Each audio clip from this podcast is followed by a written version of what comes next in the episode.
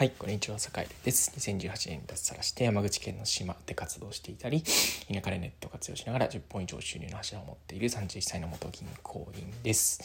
えー、さて今日は、えー、っとですね、まあ、チームメイトを納得させる方法というテーマでお話をしようかなと思います。えー、とまあなんかね、まあ、どんなこうチームだったりどんな会社であったりどんな部署であったりしても、えー、まあ、取りまとめる人であったりリーダーみたいな人っていうのは多分ね必要になってくると思うんですけど、まあ、仮にその自分がね取りまとめ役だったり、まあ、リーダー的な立場になった時に、えー、どういうことをすれば人がついてきてくれるようになるのかというふうなえー、ところですね。えっと、これ、まあ、あくまで酒井が意識しているところっていうものなんですけど、えー、とにかくね、自分が一番やるっっていうねところに尽きるかなと思ってますねなんとなくねうんまあもう何ていうかあの偉そうに言ってるだけじゃなくて、えー、自分もあのしっかりやってるよっていうその姿をやっぱり後ろ姿を見せたり姿勢を見せたりする以上の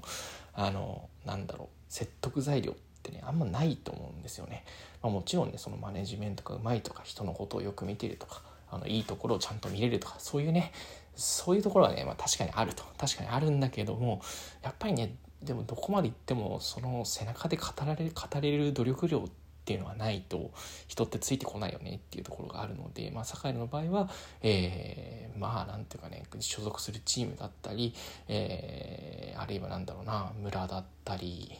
うん、また会社だったり、まあ、自分がやってるちっちゃい事業であったりというところで言うと自分が一番やってますよっていうことをねもう胸張って言えるぐらいの何、えー、て言うかね努力量だったり勉強量だったりっていうのを、えー、とにかくマッチョに積み重ねるということを、えー、やったりしておりますということでまああのなんだろうなチームリーダーだったり会社のトップだったりえーまあ、組織の多さというものはそれなりのものを何、えー、て言うかね肩に乗せなきゃいけないんだと。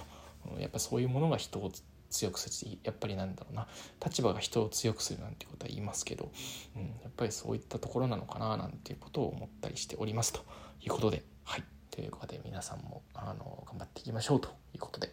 えー、今日も良い一日をお過ごしください。それでは。